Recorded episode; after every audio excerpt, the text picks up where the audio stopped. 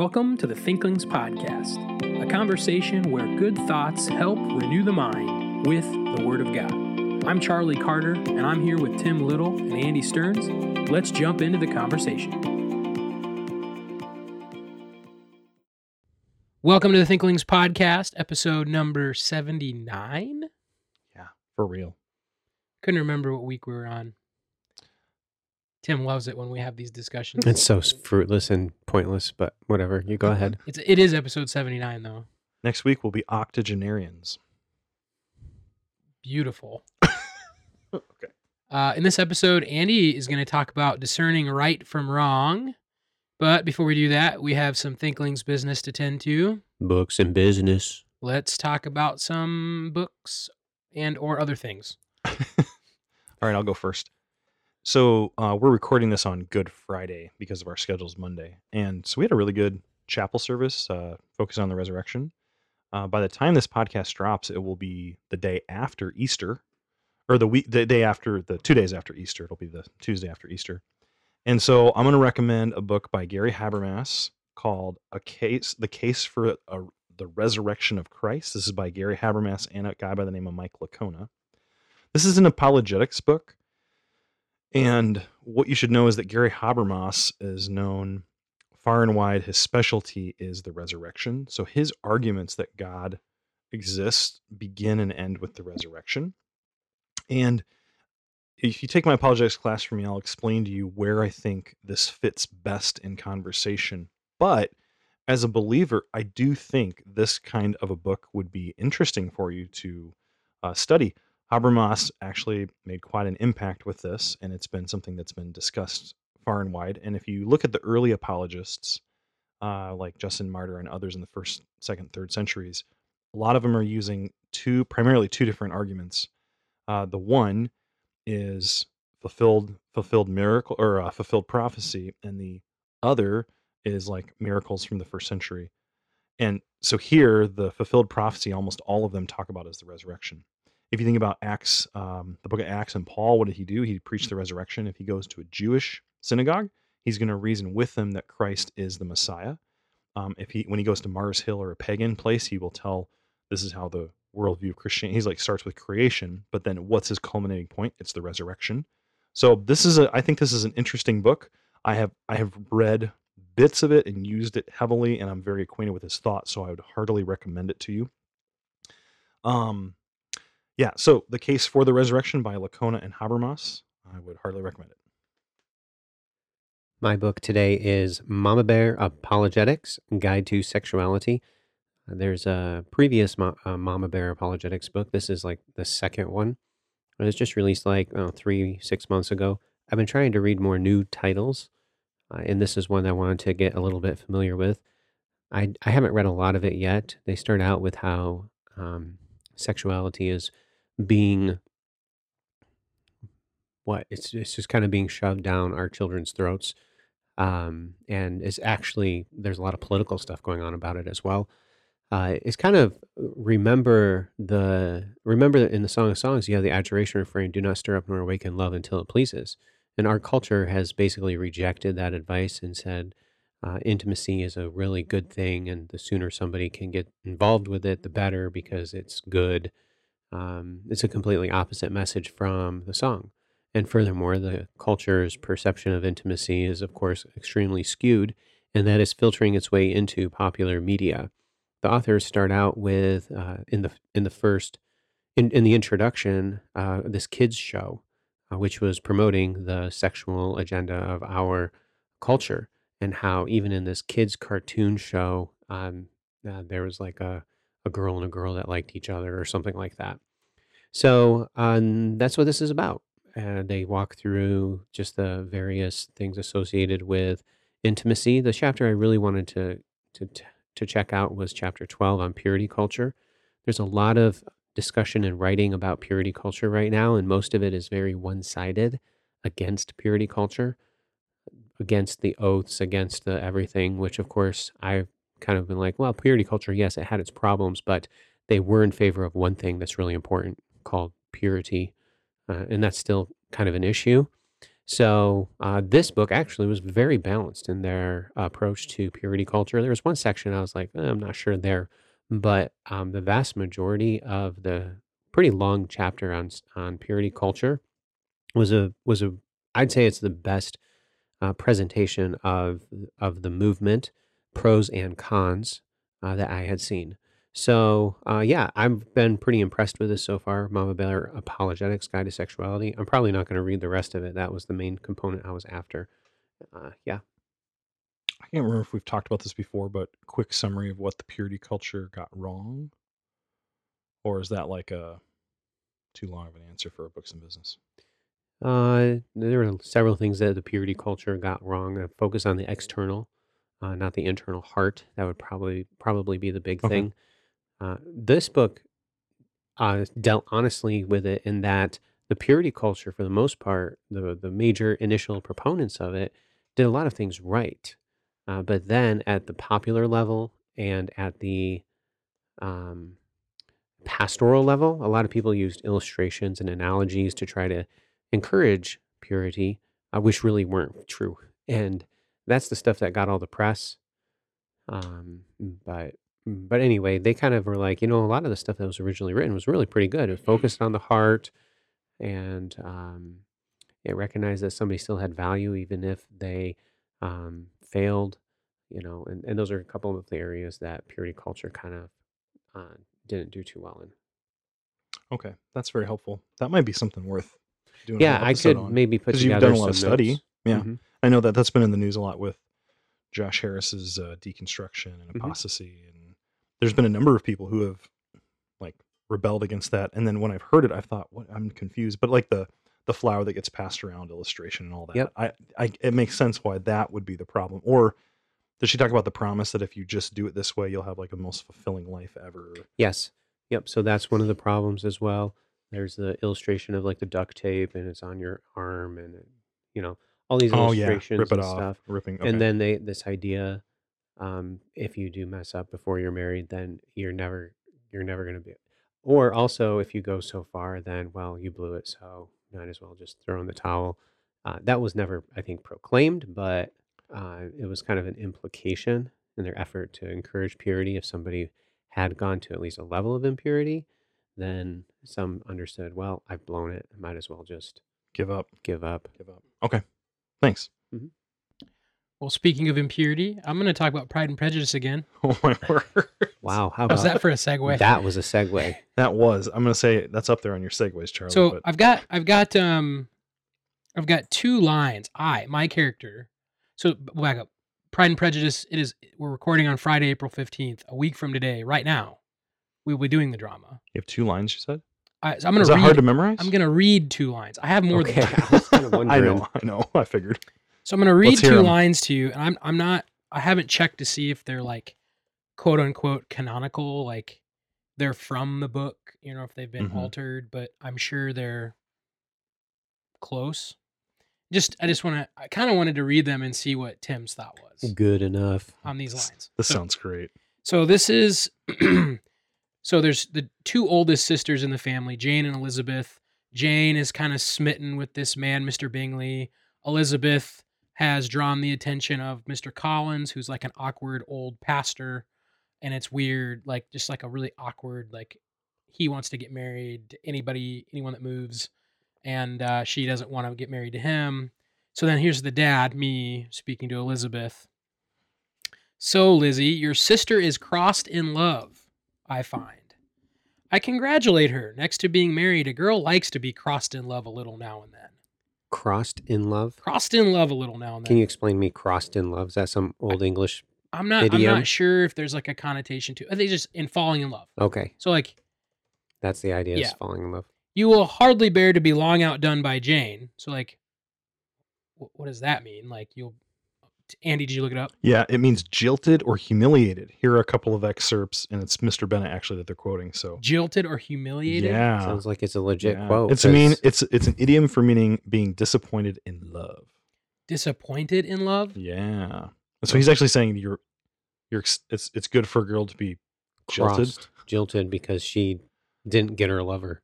Oh, but that makes sense with Mr. Maybe that's what's going on. Yeah. Okay. because, like, yeah, because oh yeah, This is great. yeah. So you will you will bear you will hardly bear to be long outdone by Jane. So then the, the implication is like you're gonna be more upset. I don't know, more Maybe. jilted. more jilted. Wow. Here are officers enough at Meryton to disappoint all the young ladies in the country. Let Wickham be your man. He is a pleasant fellow and would jilt you creditably. so it's like the dad is like poking fun at the daughter about like, why don't you fall in love and get disappointed? Is that kind of the sense I'm catching? I catching? think so. I mean, that's what it sounds like. 'Kay. Unless So that's that's an act one. That's an act one. That was like really weird. yeah, the dad's the dad's like very He's being- disinterested and sarcastic. He, okay, he's, he's being sarcastic. I will say your character is pretty awesome So in like how he speaks. here's here's uh almost the very end of the play so i think this is where like we're getting to austen's like thoughts like actual thoughts so this is where darcy and elizabeth have proclaimed their love for each other and okay you need to ask my father i say i have given him my consent now i give it to you if you are resolved to have him but i know your disposition lizzie and you could be neither happy nor respectable unless you truly esteemed your husband. Your lively talents would place you in the greatest danger in an unequal marriage. Your lively talents would place you Hmm. in the greatest danger in an unequal marriage. You could scar- scarcely, scarcely, scarcely escape discredit and misery. So, a girl with lively talents, or maybe more talented than her husband, or isn't excited by her husband, bad marriage. Tim, go. what do we think about that? Well, it's based on a view of femininity that I would say is just unbiblical. What do you mean by that? Can you read the quote again? Yeah, let me open it again. So, I mean, what is it? What is biblical femininity? I mean, what does that? So does that just look just like? that that inner line. I know your disposition, Lizzie, and you could be neither happy nor respectable Mhm. unless you truly esteemed your husband. It's like an anthropology issue too, because basically, she is who she is, and she can't change who she is. So, if she is placed in a specific situation, she will be unhappy. She's like a victim to her circumstances and situation, right? yeah. Yeah, and I, I also think too, what's interesting is this exaltation of this idea of happiness. Mm-hmm. Um, but so then the next phrase, your lively talents would place you in the greatest danger in an unequal marriage. So in Proverbs 31, the Proverbs 31 woman, she has great skill, ability, and talents, and she uses those for the building up of her house, not the tearing down of her house. So I don't know how a woman who has great skill and talents could ever be what disappointed, whatever word they use there. so maybe verb. maybe the the lively talents, maybe the live so the your lively talents would place you. So the subject is the like your talents. yeah, these lively talents. What are these lively talents? Is this this independence? This This is her her wit and her um I don't know what the spunk maybe okay? where she's like she's turned down other men you know like she didn't want to Oh. marry collins just to get married she looks down upon her sister who runs off with this other guy you know she's like kind of think about the um the feminist early roots of feminism like the intellectual independent woman She's very self sufficient. She doesn't need a man in her life. yeah Man, Mr. Bennet is like the original Neil Clark, Clark Warren. i don't know who that is He's the one who created eHarmony to equally match people so that they would have happy relationships. Hmm. There, it is interesting though. Like they have done studies on this with like height, uh, IQ, and income. The the higher on all of those metrics a woman places, the like she she typically won't marry below. Huh. Like they've done studies on like typically women don't marry guys shorter than them. Typically women don't marry guys who have less education than them and typically women don't marry guys who make less than them financially. It's an Interesting. interesting dynamic that maybe lively talent such as those uh, might place them in great danger of uh, of no marriages. But um, anyway, Charlie. so uh, you could you could scarcely escape discredit and misery. It's like if you if you are more talented or intelligent than your husband, you're gonna have a life of misery. What What do you think about like she, she? There's no chance of happiness in an unequal marriage. There's n- like there's no way to solve this problem. You have to marry that one person. You can't marry the wrong one, Tim. That's the only way to solve the problem. Thoughts on that? I mean, uh, Charlie, I could go like in so many different directions, and I'm not sure which direction you're wanting me to go. I'm My, just, I'm my like, mind's partly going to Ecclesiastes, and I was working on my lines, and I was thinking through those lines, and I'm like, man, this is so wrong. Yeah. this is this is a doozy. I think he's actually looking to see what your face is going to do, Tim. I think that's. Tim I don't know if Tim's you've noticed here- it. Tim's, over like- here with a big old mug, and he's just like like grinning from ear to ear, like kind of giggly. So Ecclesiastes chapter two talks about enjoying the the um, the good things that God's blessed you with. It's a major theme within the book of Ecclesiastes, and this line it portrays this union that she would potentially have with this guy as being unfulfilling, so that she won't be able to enjoy life. So the very definition of a good life, a happy life, she's a victim of the culture or the situation, or could be of this man as opposed to looking at life from the perspective of, hey, guess what? There are all kinds of enigmas and problems within life in a sin cursed world and that you're not going to be able to solve. You're not going to be able to find a solution for. Well, how do we live in light of that? Maybe we should just look at the things that God's blessed us with and thank Him for the food, for the drink, for the labor which He's given us. And those are the things that you can enjoy, according to Ecclesiastes 2 24, 315, and chapter 5, verses 18 through 20, and a bunch of other places. And so that line makes her a victim as opposed to looking at the goodness that God has given and enjoying it as a gift from Him, even if a situation does materialize that is unfortunate. Which that kind of fear, like what's being portrayed there, is why a lot of people don't marry because it could be very unfulfilling. Um, and there are a lot of marriages that have problems. Wow. We're getting into All very good, Ooh, good qualification. a All good marriages do have problems uh, because you have two sinners that are married to one another.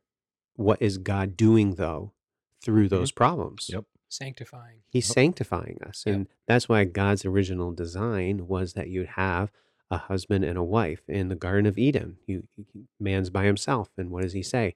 It's not good that man should be alone. And so he creates a woman. The natural way, I recognize exceptions, the natural plan that God has is that a couple would marry. And that is a sanctifying experience. And we mm. see that through the wisdom literature, the Song of Songs, particularly.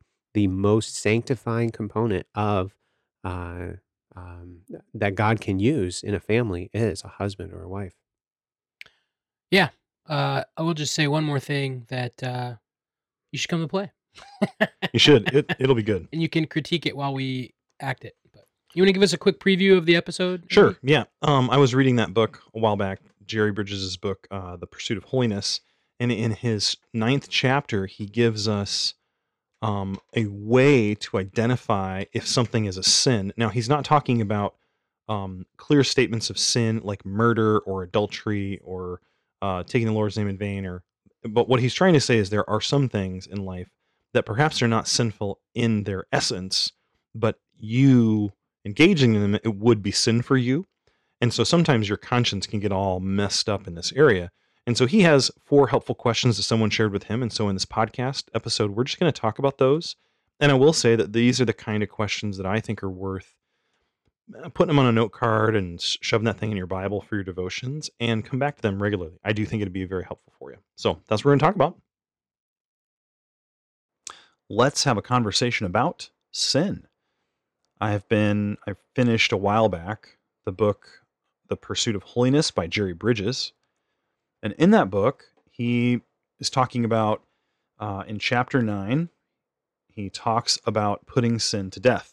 So, uh, how do you stop sin in your life? When you see it, how do you address it? It's a very practical chapter. Uh, but an issue comes up, and I think we could maybe talk about it right here at the beginning. Some kinds of sin are easy to identify with a simple skim through the commands and the prohibitions of Scripture. So I want you guys to give me some examples of sins that would be easy to identify. They're obvious, they're not unclear. Scriptures say this is sin. So give me some ideas. Tim, you're OT. You probably got a whole bag of them here. Don't use the Lord's name in vain. Okay, man, I think that's pretty clear. Worshipping other gods. Ooh, idolatry. Okay, very It's clear. Wrong. Always wrong. Always Very wrong. clearly wrong. I'd throw murder in. I mean, murder's just it is what it is, and you know it. Okay. What else is an easy to identify kind of a sin? well, if we're sticking to that list, uh, covetousness. Okay. If we wanted to get off a list into another one, there's Proverbs 6 talking about sowing discord among the brethren. There you go. Okay. So, stabbing people. yep, stabbing people. This is wow. That's in a non murderous way. Well, I think you're trying to murder at that point. I think Donald and Connell in their very first video talked about that. Really. Anyways, yeah, okay. So I think we get the idea. There's certain things that are just obviously wrong, and so if I'm a Christian and I've read the Bible and I'm kind of familiar with it, even if I'm not super mature and not super discerning, I think I probably am pretty clear that murder's wrong and it's not an issue. Like, okay, I, sh- I shouldn't murder, I shouldn't rob banks, I shouldn't lie, I shouldn't deceive. But Bridges brings up that there's other sins that are more challenging to identify. And this is for two reasons, I think. This is me. The thing, I'm going to use thing here, and when I say thing, I might mean an action or an attitude or a desire or a motivation. It's it's hidden even though it is sinful. So it's sinful, but it's hidden and so we don't easily see it. And then the second reason I think some sins are hard to identify is because the thing itself, and this is where we usually hang up, is not inherently sinful. Though for me, in my particular situation, it would be sinful. I think those are the areas that are sometimes a challenge for believers um, to know, like, what is a sin and what isn't. So sometimes we walk through life and we get a vague sense of maybe shame or guilt or conviction by the Holy Spirit, and we aren't really sure why that is. Think there's sometimes we're like, well, I'm not murdering anybody, check. Not deceiving anybody, check. You know, I'm not committing adultery or whatever, but you still got this vague sense of conviction of the Holy Spirit. So, part of the process of growing in godliness Bridges explains is learning to see some actions that, uh, because of your motivations or other internal issues, they are actually sin for you. So, Jerry Bridges, as he was growing up and he was trying to sort this out, he had a friend who came to him and said, Hey, I actually have a formula for how to know right from wrong. And so it's just four questions. So for this episode, I just want to share the four questions. And all each one of the questions comes from a different verse in the book of First Corinthians. And to me, I think this is a challenging list of questions. Here's the reason. I don't think these are too complicated questions to be able to answer, but I think each one of them gets at the heart of the issue in a way that's difficult. So, listener, if you want to have a really good time, I mean, uh, just a really fun time, get on the internet and look up this phrase David Powlison X ray questions. This is a classic article by David Powlison where he gives you like 25 different questions to ask yourself that will reveal the heart of any situation in your life. And so those questions will be very similar to this. Now, I remember the first time I read these questions, it was in a counseling class uh, with my mentor, Dr. Newman. And he said, Hey, you, here, you read this for this assignment. And I can't remember what all was going on around it. But as I read the questions, I found myself squirming in my seat because they were helping to show me some stuff that was very difficult for me to see. So this list is similar. This is a little bit lower, a little bit uh, easier. It's just four questions. So here we go. We'll start with question number one. If you there's something you want to do, some action event, something that you're wondering about, Jerry Bridges says you should ask this question: Is it helpful? Is it helpful? And he would say you would define helpful as physically helpful, spiritually helpful, and mentally helpful. And he bring he brings that from 1 Corinthians chapter 6 verse 12. And this is what the verse says. Everything is permissible for me, but not everything is beneficial. Now, if I remember this passage correctly, uh, the Corinthians sort of had these catchphrases that they lived by, and one of them was, Everything is permissible for me. And so when Paul says this, he's quoting themselves and what they would say, and then he's bringing a counter statement. So when they say, Everything's permissible for me, I'm saved, I'm forgiven, you know, whatever it is, he would then say, Yes, but not everything is beneficial. So here's my question for you guys. If I'm going to ask if something's a sin, but the question I have to ask is, is it beneficial? Why would that be hard for me to answer? Or why might I chafe at asking that kind of a question? Any thoughts? Well, a lot of the things that we do, we do because we want them, because they serve ourselves. And and so if it's a, something that's helpful, uh, the idea of it helping means that it must like serve a purpose for assisting either myself or assisting somebody else. So if it's simply something that I'm going, it's a, an indulgence that uh, I am going to enjoy, uh, it's like a pleasure that I'm just going to enjoy, then is it necessarily helpful? I think it would exclude a lot of things that would then make us uncomfortable or um, prick our consciences. That's what came to mind right away. I don't know, Mhm. maybe Charlie's got something or you have something to say.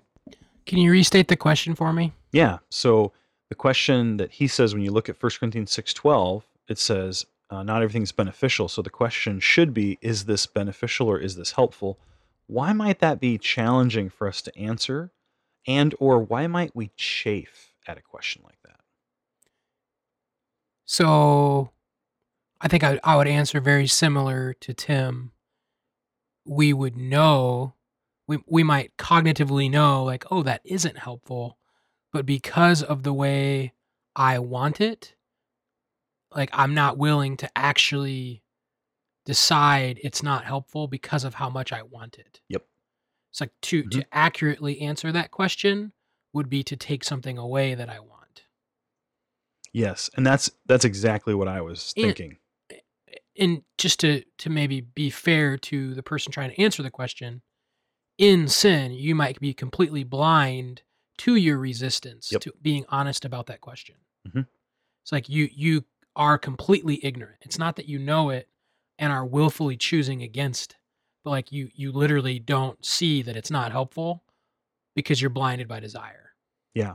In fact, I think what I would say, I was going to say this at the end of the list, but I think I'm going to bring it up because you brought that point up, Charlie.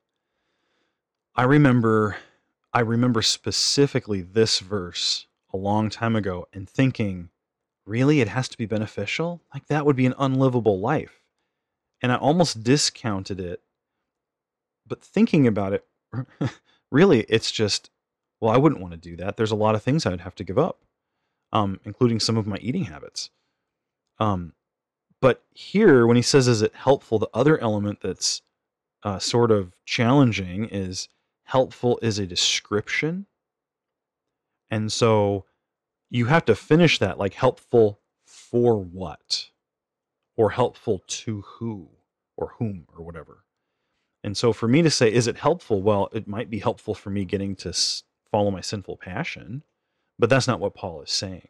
So I thought that was a, a good question. It is not trying to make a pun here, but it is helpful. But I think it's challenging because it's there's so many things when I want to know if it's okay for me to do that. I, I would say, is there anything wrong with, and then I fill in the blank.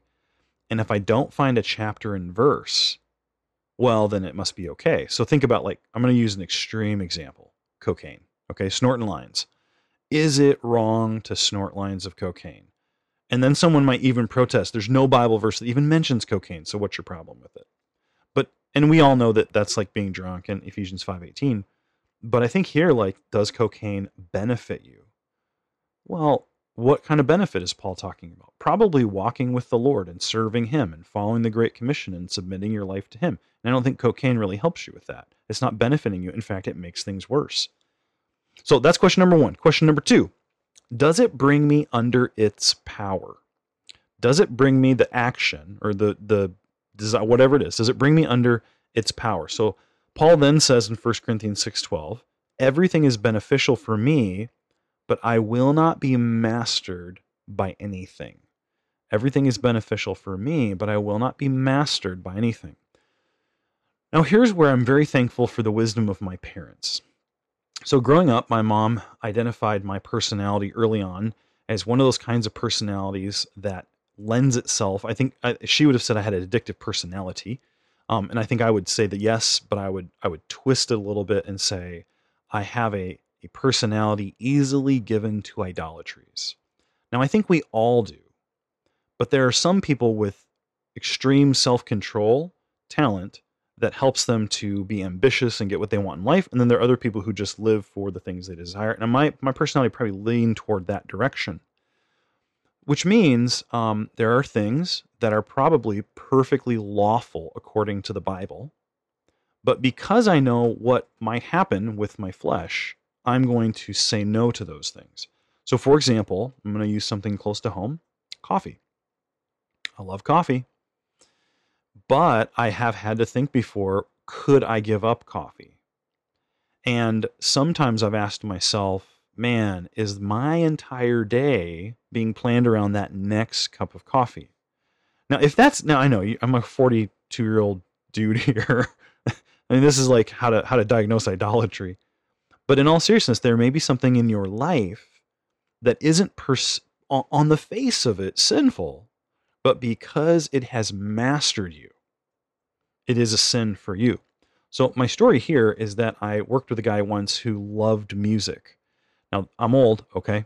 So, this guy had 700 CDs, okay? Now, today, it, would be like, I don't know, having there's 10 songs like 7000 songs in your itunes account or something so that's like what $7000 a dollar a song he had a ton of music and a lot of it wasn't good or godly music at all and so we were talking and through this kind of long-term friendship we had for at a time in our life he started to get really convinced that he didn't necessarily think some of the music was wrong but it dawned on him that all it was doing was consuming his thoughts consuming his mind consuming him and so he made the tough decision to take all those CDs, put them in a barrel, and burn them.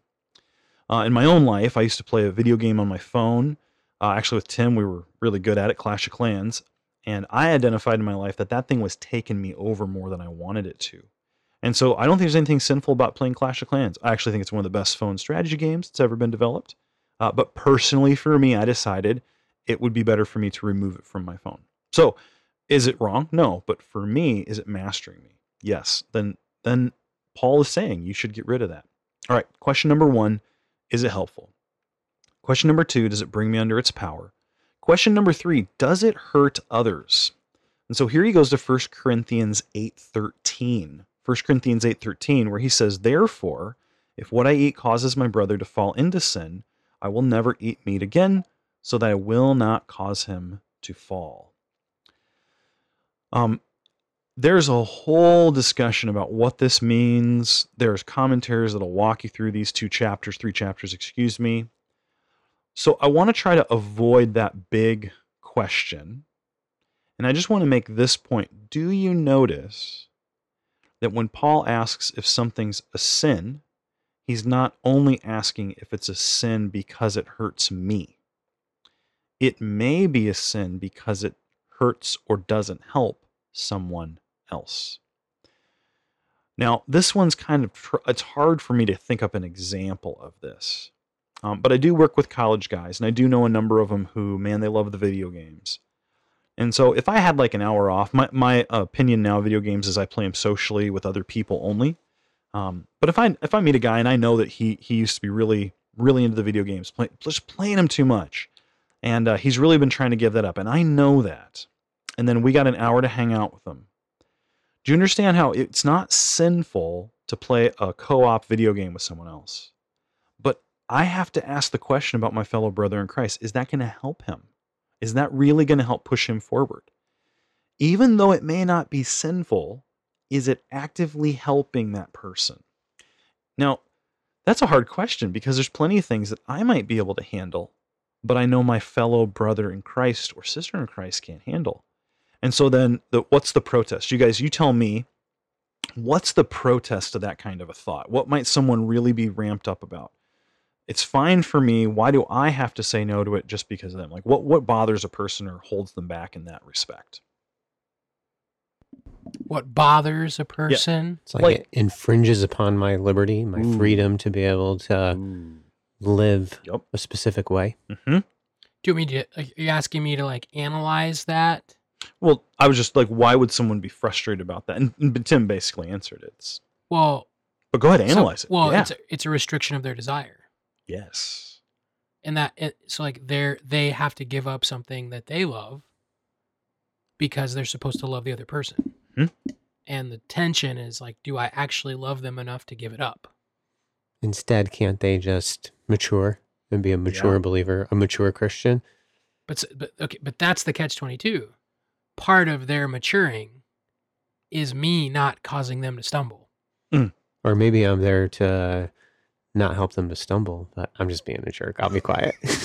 like me me giving it up and like loving them through that and like not not making a their weakness a test of fellowship like oh well i'm going to do what i want which means i can't be around them because i'm doing this maybe giving it up and fellowshipping with them is the way or a means by which they improve they grow so i don't know if that makes sense or not No, that's exactly what I was wondering about. Because I do think the thing they're being asked to give up in this context, the way we're setting up this discussion is it can't be a sinful thing.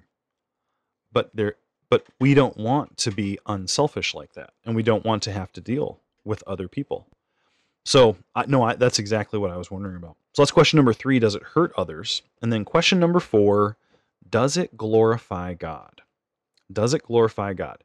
So here he goes to 1 Corinthians 10:31 and again, we're skipping over the discussion in 8, 9 and 10, and that would be worth your time working through that to understand what's going on. But one of the culminating statements he says is this. So, whether you eat or whether you drink or whatever you do, do it all for the glory of God. So, in my opinion, of all the three questions, this is the one that really knocks the wind out of you. Because often when I make decisions about how I'm going to live my day, I'm not asking, how can I glorify God? I'm not actively thinking about that. I'm either just living my life according to what I want, or I have my own opinions or my own focuses. But to ask, is it, does it glorify God? I think that actually restricts even more than all the other three questions combined. If I'm looking to glorify God, then how I speak, how I spend my time, what I spend my money on, how how I serve in church, how much serve I how much I serve in church, how much time I spend at home, how I behave as a coworker, as a worker, as a family man, those things all take on a devoted to God element. And if I'm not willing to devote those things to God, then I, I don't think I can say I'm living for the glory of God. So after he delivers these four questions, uh, Bridges says this. He says, As simple as this formula may appear, it is powerful in developing conviction if we are willing to use it. These questions can get rather searching, but they must be asked if we are to pursue holiness as a total way of life. So I thought those were very helpful questions. And I thought they might serve our listeners if they want to jot those down and use those for internal heart uh, heart inter- interaction or heart analysis. Do you guys have any thoughts on that before we close? I have maybe like one more thought to bring, but I just want to see if you guys have any. So when I think of uh, some of the discernment uh, this discernment needed to to discern what is right and wrong, which is what this is about. You know, discerning right and wrong from the four questions. Four questions: how to discern right from wrong. Discernment is a wisdom theme, and so my mind immediately immediately goes to Proverbs chapter two, um, which would have different questions, uh, but these four questions I think are very simple, as even Bridges said. It's a simple formula that can really prick our consciences and help us to discern what is uh, what is the will of God. Um, so I think that they're really helpful. Uh, uh, I think they're a good beginning point, honestly, as well. When you go through life, you're going to run into all sorts of dis- decisions that there's not going to be a direct commandment for. Well, God wants you to have wisdom on how to make those decisions in life. Um, and the book of Proverbs is a, a key principle, key text there. And building off of your last point, does it glorify God? You know, I was in, uh, instantly going to Deuteronomy chapter six and how the Jewish people were supposed to have the eyes of, or the law of the Lord always before their eyes. You know, this uh, phylactery that they're st- supposed to stick on their forehead, the tefillin that the Jewish people wrap around their arm. And that misses the point. The point is that everything that you do everything that you see should be filtered through a biblical worldview. Um, so your final point, like of glorifying God, and maybe my last point, you know, you mentioned the Clash of Clans. You know, for me, the Clash of Clans, you know, was it helpful? It was kind of, I don't know, it wasn't really helpful. I think there was a bit of an issue there. I, I wouldn't say that it was, uh, I don't think I was under its power, like you mentioned. Yeah, and I don't think I would have described myself under its power Yeah. either Okay. until I gave it up. Until you gave it. And then looking back, I think Sure. it was a little more influencing me. Does Think that make so. sense? And not Yeah. in the same way like cocaine or alcohol would. sure, sure. So I think. Oh, sorry, I don't want to cut you off. But then, like hurting others, you know, with like video games, that can be a real stumbling block for people. And so, if you are liking it and encouraging others, I thought that was a great application point. Uh, and even still, when playing games, always trying to discourage, I tend to just discourage it in general. Mhm. Um, but for me personally, it was really the last point does this glorify God? Uh, Where the Okay. Clash of Clans kind of just crashed and burned, and the spirit convicted me that I just needed to let that go. And I noticed even a uh, a, a depth in my walk with the Lord after I gave up that uh, idol, which is what I would call it now. So anyway, really helpful tips and encourage our listeners to think through it. And you guys got some things to say too. Go for it. I just want to tag on the clash thing real quick, and then Charlie, you can jump in. So Tim, I do I do think there was something good to clash because we had that giant clan at our church, and it did spur some discussion and some community. So, and I would say that that's the challenge. Is there's I think there's intermixed good points and bad points, and when I'm in it, I I saw all the good points, and I would still say that they're there, but then when I pulled out and thought I'm gonna I'm gonna give this up, I did start to see. I think there was more control it had over me than I realized. Mm-hmm. And so then, so I would agree with you too about the glorifying God. I mean, how does it glorify God that I can, you know, knock a castle down and get three stars and all that? I mean, design issues, of course, we can think and do things, but I don't know that it brings eternal glory. So thanks. So I, I would have two kind of thoughts. I'm not sure if this is the time to answer them. Maybe we have to come back to it. But thinking through what does it mean that it has power over you? And there's a verse in Colossians, let the peace of God rule in your hearts. And thinking through what does that mean? The, the word rule there is arbiter. So it's actually the peace is the thing that's making the decision Huh. and, and so in a moment of trying to make a decision who's the one making the decision it's like a, a really interesting way like the peace of god is what makes the decision for you it is what is the ruler in the heart Wow. someone else making the decision would be wrong you need to let peace rule Huh. let it arbitrate. And so if you're interacting with difficult people, but the person is a Mhm. metaphoric idea, but the person who's making the decision is peace, what would peace always choose? Peace. Oh. So but so that idea, what does it mean to be under the control or it has power over me? Clash of Clans gets to a point where I am now making decisions based off of Clash. Ooh, that's good. It's the arbiter of my time. That's really convicting. Yep. And so I think you can play video games and it's not the arbiter of your life. Mm-hmm. Yep. But it gets to a point, can get to a point, and this is with any desire, where it becomes the arbiter. So like right now, there's a small group of us in the play. I don't know when this is gonna air, but we pretty much go to Chick fil A like every night. That sounds wonderful. and except for Sundays, of course, um, because it's not open. But like it's like that almost becomes like a guiding factor of what what are we gonna do? We're gonna go to Chick Fil A. And it's like, could it get to a point where that's unhealthy? Like Chick Fil A has a power over me, Hmm. you know, and that's a cute little fun way of saying, you know, a video game, a person, Yeah. a substance, uh, your fear of other people, Yeah. could ab- absolutely arbitrate your life and if you recognize like you're giving power like it that other thing is making your decisions it in and it in and of itself isn't wrong but for you you're idolatrizing something Mm. it's completely ordering your life and so i think that's a inter- to think through like what does that actually look like and then uh i think i could say the same thing for the glorifying god it's like I think we have an idea of what glorifying God is. But what does it what does it actually mean to glorify God? I do think there are a couple of ways that that phrase or idea could be used. But typically we don't think it like God's glory when people see it. It's a real thing. It's like bright like magnifying like Mhm. glory, like the Shekinah glory. And it like that presence in the Old Testament always affected people 100% of the time.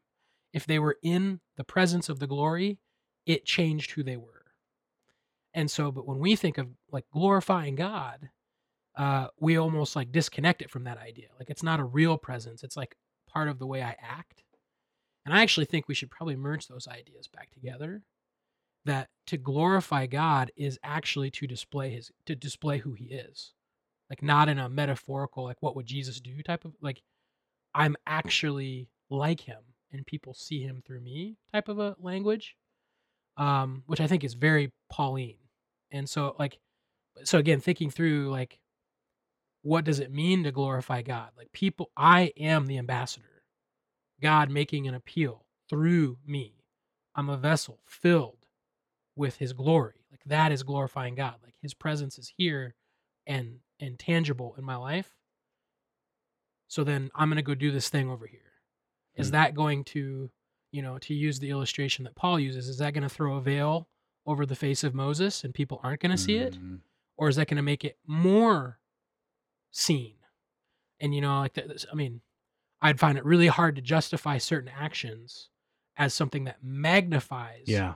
m- me actually looking like Jesus to Yep. other people. Mhm. Like, you know, I, I- was about to throw out an example, and I thought that's maybe too crude or like just throw, you know, jumping overboard at that point. But common gray Mhm. areas, Yeah. like you participating in that, does it actually magnify the Mhm. character of Christ? Like, how would you justify it magnifying people seeing Jesus in your life? And if you really think that through, there's a lot of things we do that really aren't glorifying to God. Like they they aren't removing obstacles to seeing Jesus. Mhm. They're actually creating greater obstacles to seeing Jesus. So, anyway, a couple of thoughts there. Thank you for that. I think it's interesting that if I only had the Ten Commandments, I think it would be challenging, obviously, because I'm a sinner. Um, but this kind of a list is much. It's. I'm not saying that Ten Commandments don't matter. I feel like I'm going to say that, and I don't want to say that, but I do want to say there's something really. It's because they don't. They don't matter. oh my word! The, Ten Commandments don't matter, except Well- for the Sabbath. these. Shut up. You're horrendous. that was so great. Even okay. Well, I would say that there's something about this list that's more challenging, that is more revealing of where I'm fleshly, that is more um, clearly displaying where I'm choosing my own way and I'm not submitting to God. And it's when Paul said these verses in these ways that he did, it doesn't let you off the hook. And sometimes we have a really hard time interpreting this, but it's not because it's hard to interpret, it's because we can't find a way to interpret it away.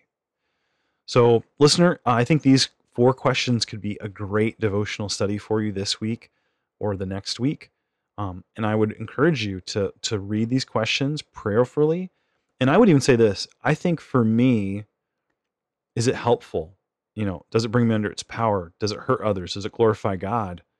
It might be helpful for me to have a voice outside of myself help me think this through, like maybe my pastor or a wise counselor or a wise Christian because I'm pretty good at deceiving myself. It's so funny when you lie, often you're the one who's most deceived and other people see right through it. So, listener, these would be some great questions for you to ask this week in your walk with the Lord. And if you've got a partner, uh, like an accountability partner or discipler or someone you're discipling, then this, these might be some good questions for you to go through together. Thank you for listening to this episode of the Thinklings Podcast. We would love to hear from you. If you have any feedback, suggestions, or potential topics that you'd like us to discuss, you can contact us through our email, thinklingspodcast at gmail.com. Remember, don't let this conversation end with this podcast. Read good books, talk about them with your friends, and always continue to cultivate your mind. See you next time on the Thinklings Podcast.